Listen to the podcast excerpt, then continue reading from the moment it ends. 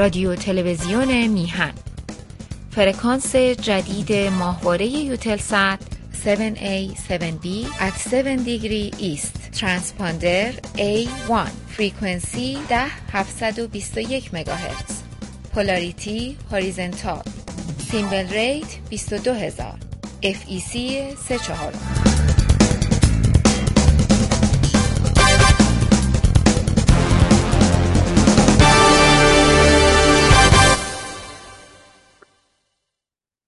سلام و درود و احترام دارم به بینندگان محترم، یاران میهن و رسانه میهن.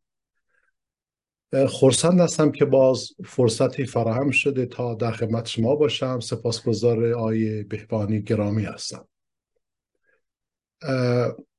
قبل از اینکه بحث رو شروع بکنم چند نکته ساده رو می‌خوام خدمت شما توضیح بدم، یکی دو نکته. البته اولین نکته این هستش که از امروز دوشنبه، البته من برنامه رو زودتر تهیه میکنم تا سه شنبه در اختیار آی بهبانی قرار بگیره، از روز دوشنبه اول ماه می یک درسی رو با عنوان حقوق بین الملل در تئوری و عمل بنده شروع کردم. سطح درس در حد فوق لیسانس هست و محتوای درس میتونه کمک بسیار خوبی داشته باشه برای نهضت رهایی بخش. شرکت در کلاس مجانی هستش، رایگان هست. 12 جلسه طول خواهد کشید و هر جلسه 5 ساعت خواهد بود. من آگاهی اون رو در اختیار آی بهبانی قرار میدم که ایشون به هر طریقی که مصلحت میدانن برای وبسایت قرار بدن برای علاقه‌مندان. دوستان افغانستانی خیلی خوب استقبال کردن و من خوشحال هستم که بتونم دین هم به اون عزیزان واقعا مظلوم تنها به حال خود گذاشته شده داشته باشم. برای من مایه افتخار هست، مردمان شریفی هستن. این اولین نکته. امیدوار هستیم که با پایان این درس خیلی سنگین من دو درس دیگر رو شروع بکنم.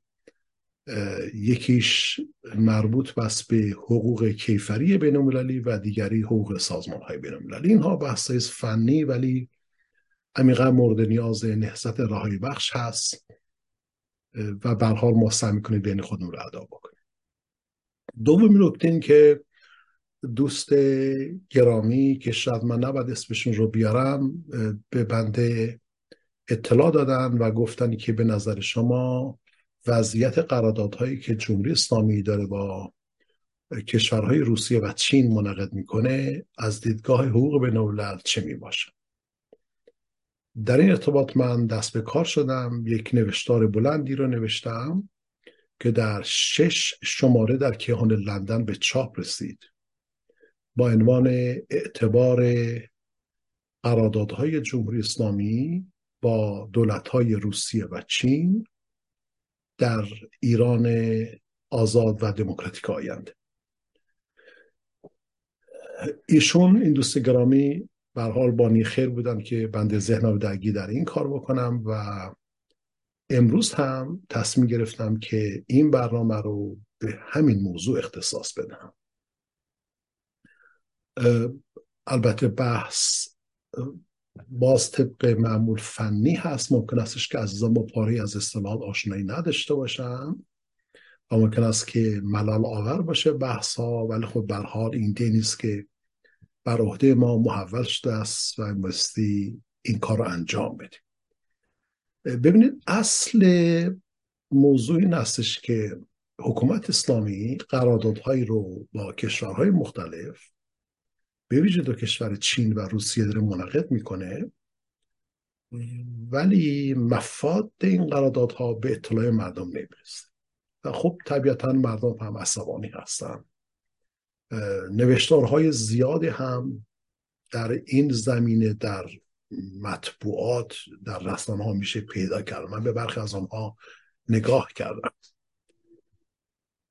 بعد پیش خودم فکر کردم که یه مقدار اتلاف وقت هستش که ما بخوایم برخی از این سرصداهای این شکلی رو داشته باشیم. خوب البته، چون که به هر حال کمک میکند به اینکه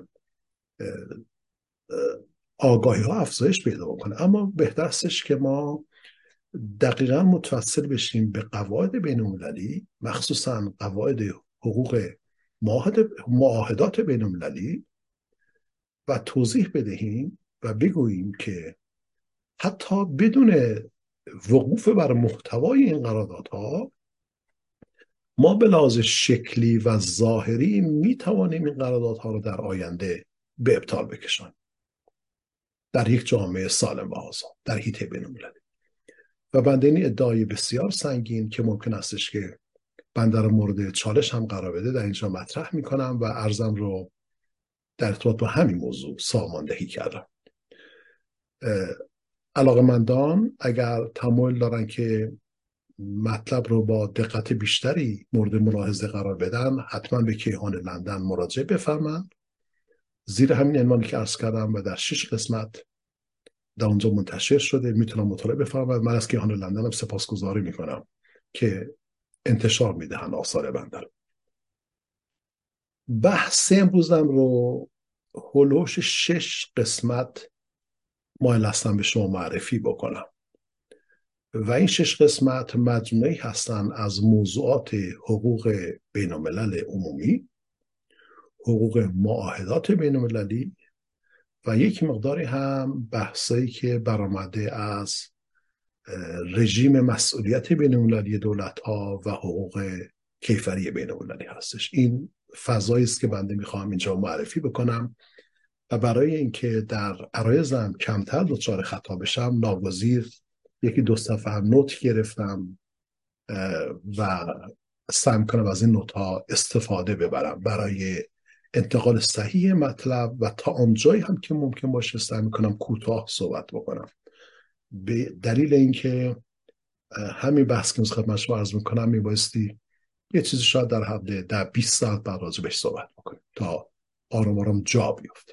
ببینید از اینجا شروع کنم. 6 بحث رو من خدمت شما عرض میکنم. بحث اول، بازم تاکید میکنم که صرف نظر از این که محتوای معاهدات چه هستند، ما میتوانیم این معاهدات و این قراردادها یا تفاهم نامه های میان حکومت اسلامی و دولت های چین و روسیه رو در آینده ایران آزاد دموکراتیک اینها رو تلاش بکنیم به ابطال بکشانیم با معیارهایی که مد نظر هستش. خب در این ارتباط بنده 6 بحث رو مطرح میکنم. اولین بحث این هستش که قراردادهایی که جمهوری اسلامی منعقد میکند با دیگر کشورها به لحاظ شکلی، یعنی به لحاظ فرمی که دارن، یعنی پوسته‌ای که دارن، نه حتی محتوای اونها، ما اینها رو میتونیم به چالش بکشیم. چگونه؟ خدمت شما توضیح بدم. اگر شما عنایت بفرمایید و نظری داشته باشید به ماده 1 ببخشید از مقاوله نامه حقوق معاهدات بین المللی موسوم به مقاوله نامه وین یا کنوانسیون وین 1969 ملاحظه میفرمایید که ماده 1 اون مقابل نامه که یکی از محکمترین معاهدات بین‌المللی در جهان هستش، ماده 1 اون مقابل نامه میگوید که یک قرارداد بین‌المللی میبایستی مکتوب باشد و صرف نظر از این که هر عنوانی برای اون بگذاریم، بگیم مقابل نامه، بگیم قرارداد، بگیم تفاهم نامه، هر اسمی که میخوایم برام بگذاریم، یک چنین قراردادی که مکتوب هست میبایستی منطبق بر موازین حقوقی بین المللی باشد. جمهوری اسلامی یک از کشورهایی هستش، البته پیش از انقلاب ایران کشور هستش که این مقاولنامه را پذیرفته است، به تصویب قانونگذاری داخلی هم رسانده است. جمهوری اسلامی هم از اون عقب نشینی نکرده است، بنابراین متعهد به اجرای تعهداتی هستش که به موجب مقاولنامه حقوق معاهدات به عهده گرفته است. ماده 1 هم که عرض کردم میگوید که قراردادی بین المللی تلقی می شود و به تعبیر اعتبار دارد که مطابق باشد با موازین حقوق بین الملل. خب این موازین چیا هستند؟ اولین ضابطه‌ای که ما باید در نظر بگیریم برای موازین هستش، بگیم معاهدات و قراردادهای دو جانبه یا چند جانبه مستی شفاف باشن. خب منظور از شفافیت چیست؟ منظور این هستش که قراردادها و معاهدات بین‌المللی سابقه حضورشون و فلسفه وجودی اونها اساساً این هست که از طریق انعقاد قراردادهای بین‌المللی روابط دوستانه میان دولت‌ها توسعه پیدا بکنن، تنها موفق بشوند موضوعات و مشکلات مربوط به حوزه‌های اقتصادی، اجتماعی و فرهنگی رو مورد حل و فصل قرار بدن، موانع و تنگناها رو از سر راه مردم بردارن تا به این طریق بتوانن رفاهیت و پیشرفت اجتماعی مردم در مقام بیاورن. و البته همینها مثل در چارچوبه یک دیدگاه بزرگتری که اسمش رو می‌ذاریم احترام به حقوق ذاتی انسان بایستی صورت بگیره. منشور ملل متحد این موضوع رو به خوبی توضیح میده. منشور ملل متحد، The UN Charter. منشور ملل متحد میگوید که، البته من رو سعی میکنم تفسیر بکنم، منظور از شفافیت یعنی منطبق بودن با موازین حقوق بین المللی. منشور میگوید که قراردادهای بین المللی میبایستی ابزارهایی باشه، اینا وسیله هستن فقط برای ایجاد فضاهایی برای تساهل، برای زندگی صلح‌آمیز و آرام داشتن.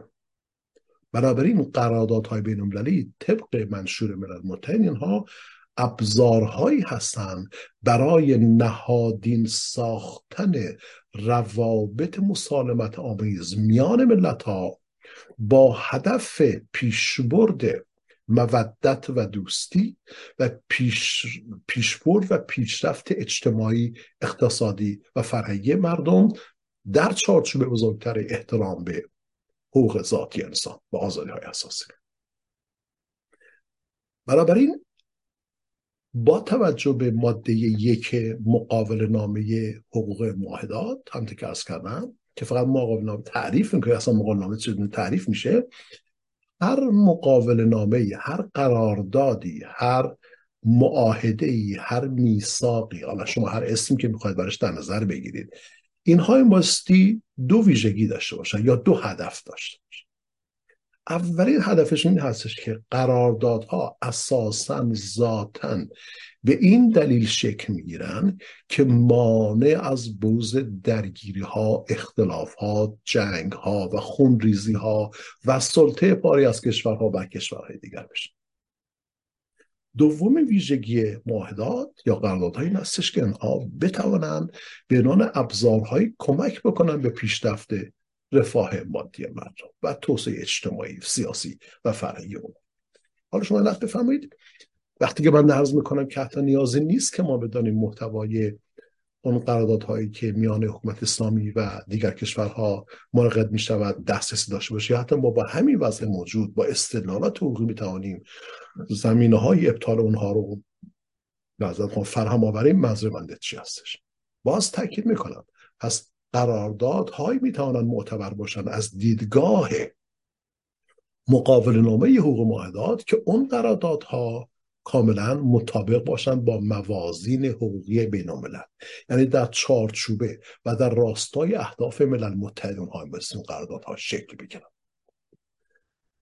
اگر شما به اصل بحث نگاه بکنید می‌بینید که این اصل یا این بحث برآمده از فلسفه لیبرال هست که میگوید اگر کشورها روابط همکارانه و دوستانه با یکدیگر برقرار بکنند، نتیجه آن این خواهد بود که هزینه تعاملات در جهان کاهش پیدا میکنه، چرا که از جنگ‌ها و خونریزی‌ها جلوگیری میکنه و در نهایت سود رو برای همه مردم، برای همه اعضای جامعه بین‌المللی افزایش میدهد. به همین دلیل همون منشور ملل متحد که مشهور است کردم در بند 3 مقدمه خودش به صراحت میگوید که آن اهدافی که بسته قراردادهای بین المللی دنبال بکنن این استش که بتوانن همکاری‌های بین المللی در زمینه حل معضلات رو تسهیل بکنن تا به موجب آن احترام به حقوق ذاتی انسان و آزادی‌های اساسی و احترام به برابری انسان‌ها هم بتونه تسهیل بشه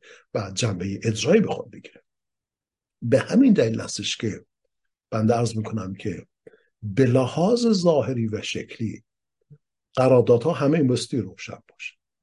هیچ قراردادی نمیتواند مخفی باشد و پنهان باشد، چرا که هر نوع تلاش برای پنهان نگه داشتن یک معاهده این ظن بسیار قوی را مطرح میکنه که محتوای معاهده در جهت تناقض کامل با اهداف منشور ملل متحد و حتی ابعاد تعریفی معاهدات طبق مقاوله نامه حقوق معاهدات میباشد. این اولین بحث بود که من به سادگی در همین حد مطرح میکنم، به صورت چه میگم فقط پوینت فرم و بیشتر از این واردش نمیشه. بحث دوم یا بخش دوم ارزشمند این هستش که قراردادهایی که جمهوری اسلامی یا حکومت اسلامی با دیگر کشورها منعقد میکند به لحاظ شکلی، بازم عرض میکنم بدونی که ما به محتوای اونها دسترسی بخوایم داشته باشیم، به لحاظ شکلی از زاویه دیدی دیگری هم قابلیت ابطال و بی‌اعتباری دارند. البته این بحث رو بی‌اعتباری ما گاهی اوقات میگیم اینوالیدیتی، گاهی اوقات میگیم ایلگالیتی. اینها دو تا موضوع متضمن در اینجا فرصت ندارم که تفاوت‌های میان اینها رو توضیح بدم، اما به طور کلی اون نوع قراردادها به لحاظ شکلی میتوانن بی‌اعتبار تلقی بشن اگر ما تلاش بکنیم دستمون کنار همدیگه بگذاریم و خودمون از اون چمره تحلیل‌های خبری نجات بدیم و تمرکز پیدا کنیم روی این موضوع. مخصوصا من سخنم با اونهایی است که در رهبری گروه‌های سیاسی قرار می‌گیرند. حالا عرض بنده چی هستش؟ ماده 102 منشور ملل متحد میگوید که هر نوع قرارداد بین‌المللی دو جانبه یا چند جانبه میبایستی در نزد دبیرخانه ملل متحد به ثبت است. البته منشور نمیگوید که در چه فرجه زمانی باید این کار انجام بشه، اما میگوید که بایستی به ثبت است.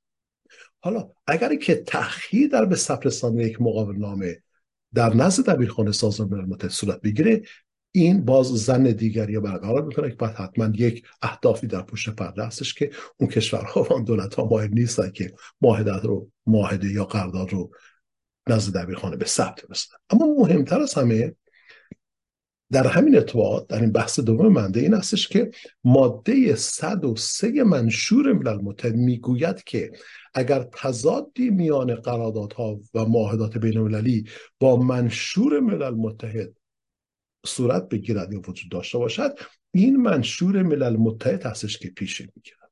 چرا؟ به خاطر اینکه منشور ملل متحد به عنوان قانون اساسی جهان ناظر بر رفتار کشورهاست و مصری مدافع هنجارها و نرمها و ارزش‌های باشد که برای جهان بین‌المللی دارای ارزش تام و کمال میباشد. به همین خاطر وقتی ما میبینیم که فرضاً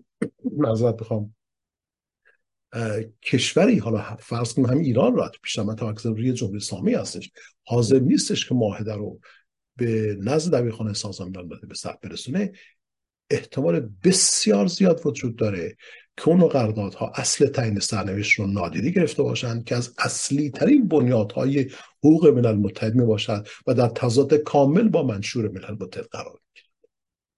بحث رو من بیشتر از این ادامه نمیدم، اما فقط یادآوری بکنم که ما این موضوع رو میتونیم مربوط بسازیم به ماده 25 منشور ملل متحد که خیلی گسترده هستش، فقط من اشاره به اون میکنم و از این الان اینجا خارج میشم. بحث سوم بنده که در بخش سوم اون مقاله به چاپ رسیده است، قراردادها، هر نوع قراردادی اگر ناقض اصل حق تعیین سرنوشت باشد، آنها میتوانند به خودی خود به ابطال برسن. نه به خودی خود، مثلا میتونن با تلاش‌های که صورت میگیرن به ابطال برسن. حالا چرا من این عرض میکنم؟ یه مقداری شما تأمل داشته باشید، درس بکنم. نگاهی داشته باشیم دوباره به منشور ملل متحد. منشور ملل متحد در بند اول از مقدمه میگوید که هدف از تأسیس سازمان ملل متحدین هستش که از جنگ‌های خانمانسوزی که چندین بار صورت گرفت، حداقل 2 جنگ جهانی بودن و موجبات این همه ویرانی و مصیبت بر جان شده است جلوگیری بکنند. و به همین دلیل بند دوم و بند سوم همان مقدمه منشور ملل متحد میگوید که اعضای ملل متحد ایمان خود را به حقوق ذاتی انسان‌ها و به برابری میان زن و مرد و دولت‌ها هم از کوچک و بزرگ اعلام می‌دارند. این بند دو از منشور ملل متحد نمی‌گوید که خب دولت‌ها، کشورها به موجب قراردادها به حقوق ذاتی انسان احترام می‌گذارند. میگه نه، میگه اینها ایمان خود را اعلام می‌دارند. یعنی دولت‌ها یا کشورهای می‌توانند عضو مجموعه ملل متحد و عضو خانواده بشری باشند که اینها باور داشته باشند، یک فرمان درونی رو از درونشون بپذیرند به این اصل و قاعده که همه تعاملات بین المللی و داخلی یا منطقی، حالا هر چیزی، اینها بسی بر اساس احترام به حقوق ذاتی انسان باشد. و دقیقا همین حقوق ذاتی انسان هستش که به همان انسان این حق را میدهد که بر سرنوشت خودش نظارت داشته باشد و حق تعیین سرنوشت دقیقا از همین ماده باشه، از همین بند دوم از مقدمه منشور ملل متحد سرچشمه می‌گیرد. بنابراین اگر قراردادی محتواش از نگاه مردم و قضاوت مردم دور بماند، بی تردید اون قرارداد نقض حق تعیین سرنوشت ملت هاست و مردم هست و نقض فاحش و کامل و بسیار حتاکانه همان قاعده ایمان داشتن به حقوق ذاتی انسان هستش که در سطر دوم یا بند دوم از مقدمه منشور ملل متحد مورد تأیید قرار گرفته است. علاوه بر این دقت داشته باشید که همان منشور ملل متحد، من دارم ازم رو معطوف می‌کنم به رابطه میان قراردادهای بین‌المللی و اصل حق تعیین سرنوشت، همان منشور ملل متحد در بند دو از ماده دو تأکید می کند که اعضای ملل متحد در روابط و رفتارهای خودشون بر اساس اصل حسن نیت می بایستی رفتار بکنند. اصل حسن نیتی که از بنیادی ترین پایه های شالوده حقوق بین الملل و روابط بین الملل هست. اینها نیروهای بسیار سنگین و هنجاری هستند که متأسفانه دیده تحلیلگران با کمال درد البته و شوربختانه پنهان می‌ماند. خب حالا اگر که ما به قراردادهایی که حکومت اسلامی با دولت‌های دیگر مثل چین و روسیه منعقد کرده است نگاه بکنیم، و بازم عرض می‌کنم وارد محتواش نمی‌شیم، ما فقط به لحاظ شکلی بهش نگاه می‌کنیم، این نوع قراردادها تحت هیچ شرایطی مطابق با مقررات منشور ملل متحد حقوق بین‌الملل در زمینه حق تعیین سرنوشت انسان‌ها نیستند. حالا من این بخش رو توضیح دادم، بیشترش نگاه کن. چرا این قراردادها به نظر ما در تضاد کامل با اصل حق تعیین سرنوشت قرار می‌گیرند؟ برای که اینها مصداق عدالت نیستند. برای که این قراردادها بر اساس اصل برابری حاکمیتی کشورها که در بند دوم از ماده 1 منشور ملل متحد مورد تصریح قرار گرفته‌اند با اونها مطابقت ندارند. همان بند 2 از ماده 1 میگوید که جامعه بین‌المللی، منشور ملل متحد، سازمان ملل متحد بایستی برابری حاکمیتی کشورها رو مورد شناسایی رسمی قرار بدهد تا مانع از این بشود که دولتی سلطه بر دولتی دیگر پیدا بکند. بنابر ملاحظات استعماری کهنه یا ملاحظات استعماری کنی به اشکال مختلف که تفسیر بشوند. ولی ما میبینیم که قراردادهایی که جمهوری اسلامی منعقد کرده است با دولت‌های چین و روسیه، اینها همگی در نقض کامل، در راستای نقض کامل برابری حاکمیتی مطابق بند 2 از ماده 1 قرار می‌گیرند. چرا؟ به دلیل اینکه دولت‌های روسیه و چین و غیره به جمهوری اسلامی اجازه نمیدهند که متن قراردادها رو فاش بکنند و آشکار بسازند. و این دقیقا همین جسته شما بیدیم این قراردادها نقض فاحشه همان اصل برابری حاکمیتی هستند. علت بفهمید. ماده 2 در بند 4 از منشور ملل متحد تصریح می‌دارد که دولت‌ها کشورهای عضو دادگاه بین المللی میبایستی از مداخله در امور یکدیگر پرهیز بکنند. ولی وقتی که ما به قراردادهای منعقد میان جمهوری اسلامی و کشور دیگر نگاه می‌کنیم که این قراردادها مصادیق روشن مداخله اونها و تحمیل اراده اونها بر حکومت اسلامی است. ما سند داریم. آقای ربیعی سخنگوی دولت روحانی قبلا اعلام کرد، بنده در این نوشتار هم برای توضیح دادم، اعلام کرد که دولت چین مایل نیستش که ما محتوی قراردادها رو فاش بکنیم. و یا حتی آقای اسمش هم فراموش کردم، آقای کی هستش؟ آقای علی پیمانپار، معاون وزیر صنعت یا سمت فکر میکنم باید بگم، ایشون گفتش که ما به این دلیل قراردادها رو متنش رو برملانه میسازیم که مواد غربی ها از اون استفاده بکنن. کاملا مشخص و محرز هستش که دولت هایی که دست بالا دارن مثل روسیه و چین و اراده خودش رو بر حکومت اسلامی تحمیل میکنن، اینها در حقیقت دارن در امور داخل ایران مداخله میکنن که نقض فاحش و کامل بند 2 از ماده 4 منشور ملل متحد هستش. علت بفهمید که دادگاه بین المللی دادگستری در قضیه عملیات نظامی و شبه نظامی علیه نیکاراگوآ در سال 1986 تصریح کرد، گفتش که هر نوع مداخله در امور داخلی دیگران مستوجب مسئولیت بین المللی است. یعنی علاوه بر اسناد حقوقی بنده خدمتتون توضیح میدم، رویه‌های قضایی شامل همان فرضاً اون کیس دادگستری بین‌المللی در مورد نیکاراگوآ، اینها نشان میداد که هیچ نوع مداخله در امور داخل دیگران قابل پذیرش نیست.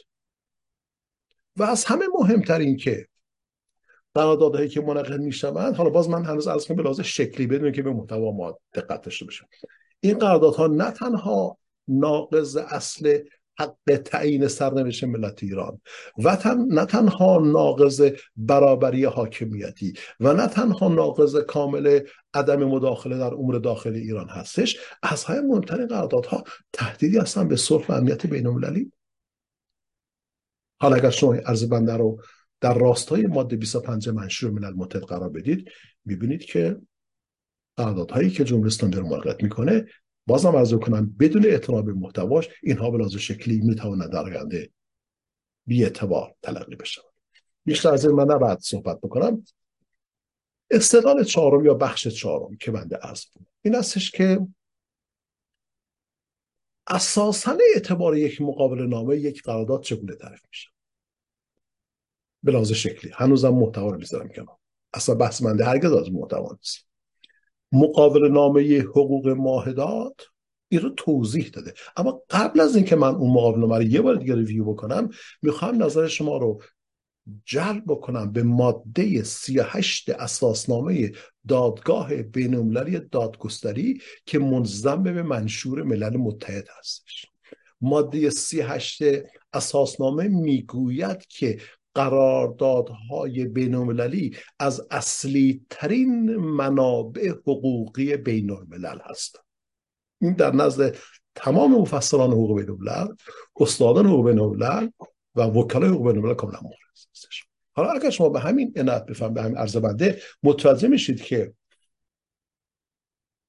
اگر قرار باشد که یک قراردادی، یک معاهده‌ای از منابع اصلی حقوق بین‌الملل تلقی بشود بر اساس ماده 38 اساسنامه دادگاه بین‌الملل دادگستری، اون قرارداد یا اون معاهده مستی مطابقت داشته باشد با همان موازنه بین‌المللی که من پیشتر خدمتتون عرض کردم. یعنی این چه؟ یعنی این که اون قراردادهای مستی احترام بگذارن به حق تعیین سرنوشت ملت‌ها، تساوی حاکمیت اونها رو محترم بشمارن، در امور داخل دیگران مداخله نکنن، ممنوعیت زور و حتی تهدید به زور رو درشون محلوظ نداشته باشن، و در حالت این که همه اینها در چارچوبه بزرگتر احترام به حقوق ذاتی انسان ها صورت میگیرن.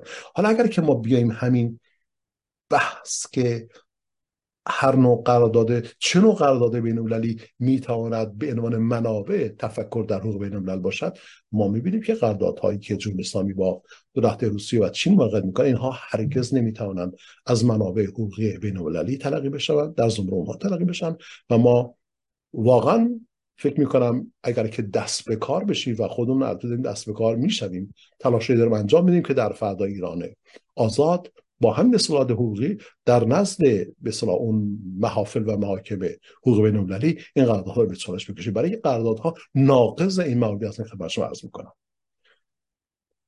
حالا در نظر بگیرید که همون مقاوله نامه حقوق معاهدات سال 1969 موسوم به معاهده یا مقاوله نامه وین، بازم عرض میکنم میگوید که در ماده یکش میگوید که یک، حالا من سعی میکنم خلاصه بگم، میگوید که قرارداد بین المللی به اصطلاح معتبر هستش که مطابق با موازین بین المللی باشد، حقوق بین الملل باشد، در آن قاعده حسن نیت رعایت شده باشد، بونافیده گود فیت. آیا قراردادهایی که میان ایران و روسیه یا چین و یا ونزوئلا و دیگر جاها منعقد میشد اینها مبتنی بر اصل حسن نیت هستن؟ اگر اصل حسن نیت آنها رعایت شده چرا مفاد اونها آشکار نمیشه؟ خب پس قرارداد ماستی مطابق باشد با موازین حقوق بین الملل، با رعایت قاعده حسن نیت، قاعده وفای به عهد، بهش میگن پکتا سان سروندا، در متون حقوقی اینها رو به لاتین می‌نویسن، من هم از همون واژه استفاده میکنم، قاعده وفای به عهد. و از همین مهمتر یا چهارم، هیچ نوع قراردادی نمی‌بایستی در تعارض با قواعد آمره بین المللی باشد. قواعد آمره بین المللی من قبلا در این برنامه بارها راجبش توضیح دادم، اما در اینجا به سادگی عرض میکنم که قواعد آمره بین المللی آن قواعدی هستند که برای حیات جامعه بین المللی ارزشی بنیادین دارند، لذا هیچ نوع قراردادی نمیتواند از در تعارض با آن قواعد آمره باشد. مثال، وقتی که ما میگیم که مثلی از مداخله در امور داخلی دیگر کشور خودداری نماییم، این اصل عدم مداخله یک از مصداق‌های قواعد آمره هستش. و اگر میگیم که شکنجه نباید محروم بشن، یک از دیگر از مصادیق قواعد آمره هستش. یا فرضاً ممنوعیت جنگ تجاوزکارانه یا همدستی در جنگ تجاوزکارانه و امثال اینها هم از مصداق‌های اون قواعد آمره هستن، بهش میگن جوس کوژنس نورمز، نورم‌های آمره که فرمان میدهند. اینا داره قدرت هستن، فرمان میدهد، میگوید که نباید جنگ تجاوزکارانه داشته باشی، بلکه تمامیت ارضی و استقلال سیاسی دیگر کشور نباید بجنگی. روسیه تو نقض فاحش و کامل این قاعده بین المللی رو انجام دادی و حکومت اسلامی هم در توسعه، در استمرار همین جنایت جنگ تجاوزکارانه شریک هست و همدست هست. من اینها رو بحثا رو قبلا مطرح کردم و اینها قابلیت آوردن آن در دادگاه بین المللی، مخصوصا دادگاه کیفری بین المللی را دارن. حالا عرض منده سر قراردادها بودش که اگر قراردادها طبق مفاد مقاوله نامه حقوق معاهدات با موازین بین المللی انطباق نداشته باشد، قاعده حسن نیت را رعایت نکند، قاعده وفای به عهد را در نظر نگیرد و در تناقض با قواعد آمره باشد، اون قرارداد صرف نظر نیست که ما بدونیم محتواش چی هست یا چی نیست، میتواند مورد ابطال قرار بگیرد. یک آقایی به من گفته بودن که در زیرنویس یک از این ویدیوها گفته بودن که شما چقدر تکرار میکنید، فکر کنید مردم نمیفهمن، هی تکرار میکنید. عزیز من ناگزیر هستم تکرار کنم. شما دانشمند بزرگی هستید، البته منتها ممکن است که از آن که برنامه دنبال کنن همشون ضرورت این موضوعات رو ندانن و من ناگزیر هستم تکرار بکنم. به هر حال مثل مطلب به شکلی واضح‌تر در نزد افکار عمومی قرار میگیره. برمیگردم به اصل بحث. خیلی جالب هستش که از نقطه نظر همون مقاوله نامه حقوق معاهدات که خدمت شما عرض کردم که شرایط اصیل بودن یا اعتبار یک معاهده رو توضیح میداد که خدمت شما عرض کردم، رویه های قضایی هم اومدن این رو تاکید کردن. به عنوان مثال دعوایی بودش بین بحرین و قطر بر سر یک جزیره طی قراردادهایی که میان دو کشور قطر و بحرین در سال 1987 و 1990 منعقد شده بود، اختلافاتی پیش اومد. اختلاف میان این دو کشور به دادگاه بین المللی دادگستری ارجاع شد، چون که اونها می‌خواستن که ارجاع بشه. قاضی اودا، من این رو در اون مقالات نوشتم، آدرسش هم هست، میشه محرف مشاهده کرد، متن رأی را میشه خوند. قاضی اودا تأکید کرد و گفت که فرضاً اون قرارداد ایکس من دو کشور چون نزد دبیرخانه سازمان ملل متحد به ثبت نرسیده است و چون اون قرارداد مطابق با موازینی نیستش که در مقاوله نامه حقوق معاهدات میبایستی رعایت بشن، اون قرارداد عاری از اعتبار. ما چندین رأی از دادگاه بین المللی دادگستری داریم که این موضوعات را تصریح میکنن و ما با اعتناد و ارجاع با آنها میتوانیم اثبات بکنیم این قراردادهای جمهوری اسلامی بی‌اعتبار هستن و در آینده میشه واقعا اونها رو به اعتبار کشید. بحث پنجم خیلی کوتاه عرض می‌کنم.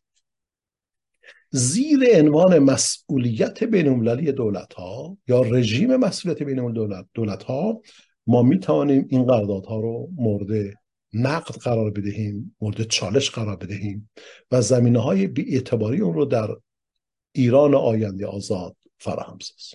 داستان از چه قرار است؟ من فقط یک ارجاع ساده میدم. Draft codes on state responsibility for internationally wrongful act یا acts. عنوان یک سندی هستش که توسط کمیسیون حقوق بین الملل در سال 2001 انتشار. ریشه‌های بسیار عمیقی داره.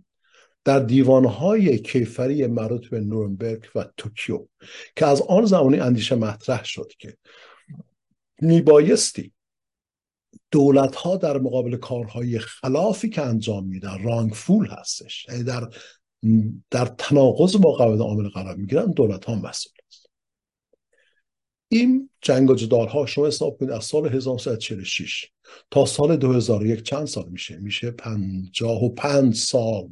55 سال کمیسیون حقوق بین الملل به عنوان معتبرترین، موثقترین و عالیترین مجمع حقوقدانان جهان، حقوقدانان بین المللی نه حقوقدانان حقوق داخلی، کار کردن تا این درفت کد رو آماده کردن که مسئولیت بین المللی یک دولت چیست.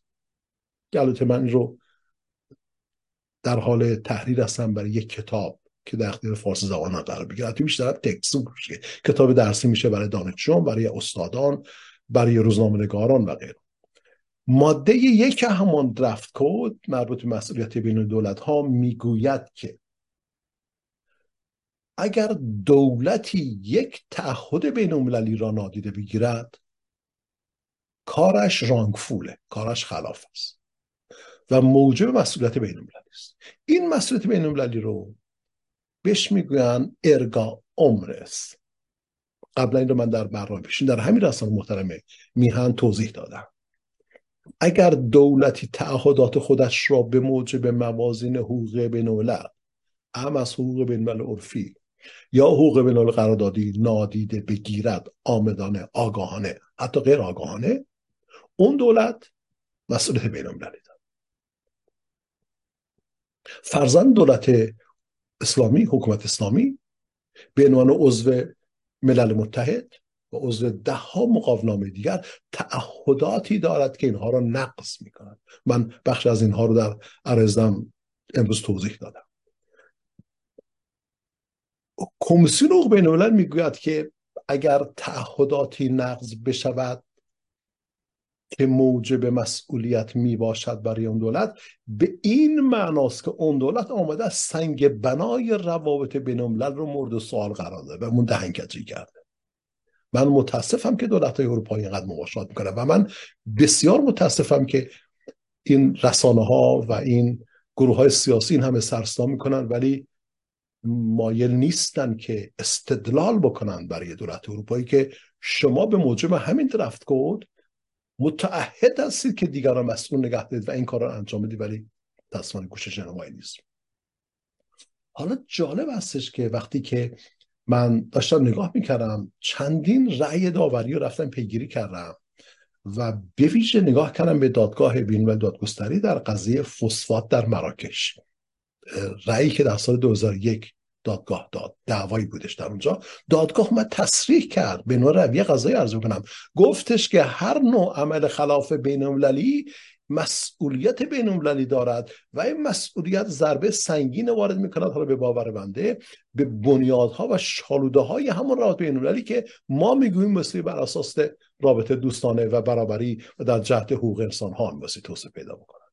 وقت همان درفت کدی خبرش واسه کردم در ماده 2 میگوید که خب حالا یک عمل خلاف چیه که موجب مسئولیت میشه؟ همون ماده 2 میگوید که اولا اون عمل توسط دولت صورت بگیره، یعنی دولت عمل خلاف را انجام میدهد.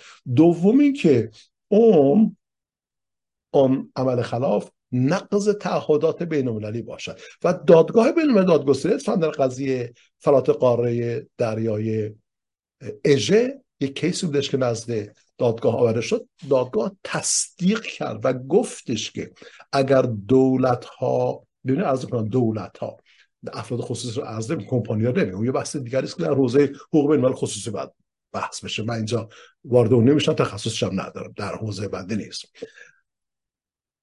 طبق رژیم مسئولیت بین الملل دولت‌ها که مثلا یه اشاره کوتاهی به اون داشتن و رویه‌های قضایی هم مثل همون قضیه فساد در مراکشون رو تایید می‌کند، گفته می‌شد که اگر دولتی عمل خطایی انجام بدهد موجب مسئولیت بین المللی است و این مسئله بین المللی در تضاد کامل با شالوده و سنگ بنای حقوق بین الملل و روابط بین المللی صلح‌آمیز قرار می‌گیرد. تمام قراردادهایی که جمهوری اسلامی داره منعقد میکنه با دولت‌های دیگر، اینا هم از مصادیق روشن و واضح رانگفول اکتس هستن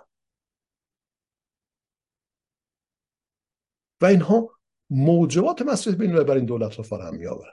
و ما در آینده داریم توان هستیم که با این اصطلاحی که خیلی مفصلش کار بکنیم، تلاش بکنیم ایران آینده خودمون رو، ایران آزاد و دموکراتیک آینده رو از این بلایا نجات بدیم و این نوع قراردادها رو به نوعی زمینه‌های ابطالش رو فراهم بکنیم. بعد تلاش‌های دارم انجام. بحث ششم آخرین بحث هست، من خیلی کوتاه عرض می‌کنم و از حضور شما برخواست میشه. در حقوق معاهدات بین‌المللی یک قاعده‌ای هست دوستان به نام وفای به عهد، پکتا سان سرواندم، که از حقوق بین‌الملل عرفی سرچشمه گرفته است و بعدا تبدیل شده است به حقوق معاهداتی و در همان مقاوله‌نامه حقوق معاهدات سال 1369 هم متبلور شده است. دولت ها هرگاه قراردادی دو جانبه یا چند جانبه را امضا می‌کنند بایستی نسبت به اجرای مفاد اون متحد باشه. این یک اصل غیر قابل خدشه هستش.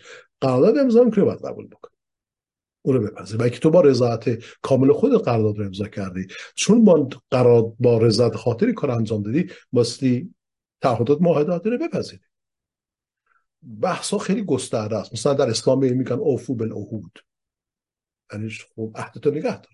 منتها سوال این هستش که اگر شرایط دگرگون بشود که دولتی یا کشوری یا فردی نتواند اون وفای به عهد را دنبال بکند، تکلیف چه می شود؟ مخصوصا در هنگامی که این قراردادهای بین المللی با موضع فرادستی و فرودستی به دیگران تحمیل شده است. یعنی امروزه ما می‌بینیم که دولت چین و دولت روسیه آمدن اون نیات خودشون و سیاست خودشون رو بر حکومت اسلامی تحمیل کردن و این طبیعتاً به زیان کامل مردم ایران هست. همان حقوق معاهدات بین‌المللی میگوید که یک راه، یک آلترناتیو وجود داره. به اون آلترناتیو میگویند، به فارسی باید بگیم که تغییر اساسی شرایط و اوضاع و احوال. یک اصطلاح لاتین برای این وجود داره، اصطلاح انگلیسی نیست، بهش میگن غبوس سیک ستانتیبوس. غبوس سیک ستانتیبوس. طبق این اصل در حقوق معاهدات بین المللی اگر شرایط به گونه‌ای بنیادین تغییر پیدا بکند و دگرگون بشود که یکی از طرفین قرارداد یا معاهده قادر به به عهده گرفتن اون تعهدات معاهداتی خوش نباشد میتونه از اون قرارداد خارج بشه. البته این بحث بسیار سنگینه، بسیار چالش برانگیزه و ممکن استش که احیانا در ایده کسانی بیایند و علامت سوال در مقابل اندیشه بنده قرار بدن که تو چرا داری این حرفا میزنی و ممکن است درست هم بگویند. منتها بنده دارم اصرار می‌ورزم اینجا که هموطنان اندیشمند ایرانی بیایید عنایت بفهمید به عرض بنده در این زمینه‌ها. ما بیایم قاعده قبوسی کستانتیبوس رو روش کار بکنیم، اصلا خودمون رو آماده بکنیم که در فردای ایران آزاد بگوییم که این قراردادها به ایران تحمیل شده است و امروزه دیگه اون حکومت اسلامی وجود ندارد، ایران آزادی شکل گرفته است که با موازین دموکراتیک اداره می شد و همکنون به دلیل همان تغییرات اساسی شرایط ما می توانیم در یک دولت آزاد از اون معاهداتی که به عهده گرفتیم خارج بشیم. من دوستان سعی کردم تا اونجایی که ممکن هست، تا اونجایی که ممکن بود اینو چی میگن کوتاهش بکنم، پکش کنم و ساده صحبت کنم. با اینها در عرضم شاید مفاهیم و واژه‌هایی بودش که به سادگی قابل آشنایی ندارید شما دوستان باش. همونطور که عرض کردم داریم تلاش میکنیم که این کارها ببریم جلو. از اون تقاضا میکنم به نوشته‌ها مراجعه بفرمایید در کیهان لندن یا به وبسایت اندیشکده بین الملل نظری بدیل مراجعه بفرمایید. این نوشته هست، مطالعه بفرمایید و از دیگر عزیزان که شما میشناسید. بنده قریب هستم، تقریبا با کسانی ارتباط ندارم، با هیچ گروه سیاسی در عمرم نبودم. از همون اول انقلاب که فریب خوردیم خاطر اون پیش زمینه مسلمانی متعصبانه که داشتیم بس دیگه بیشتر از این نمیخوایم به دیگه هیچ گروهی نزدیک بشیم. ازتون تقاضا میکنم که اگر شما ارتباطاتی رو به دیگران دارید اینها بهشون یادآوری بکنید، بگید که یک بخش مهم و حیاتی مسیر مبارزه یا نهضت رای بخشی از دور این بحث‌های حقوق بین الملل می‌گذره. به هر حال بنده ادای دین کردم، وظیفه‌ام انجام میدم. امیدوار هستم که عرض بنده مفید و سودمند باشه. من بسیار مشتاق نقدها، پیشنهادات، سوالات و بحث‌های دوستان عزیز هستم که به من ایمیل بزنن. اون وقت من خیلی خوشحال میشم که هم بتونم پاسخ بگویم در حد بذات ناچیزی که دارم و هم که اگر دوستان پرسش هایی داشته باشن و از طریق ایمیل به بنده بفرستن، من میتونم جلسات آینده بحث رو روی این موضوعات تنظیم بکنم. خیلی متشکر هستم. روز شما بخیر، شب شما بخیر در هر کجای دنیا هستید.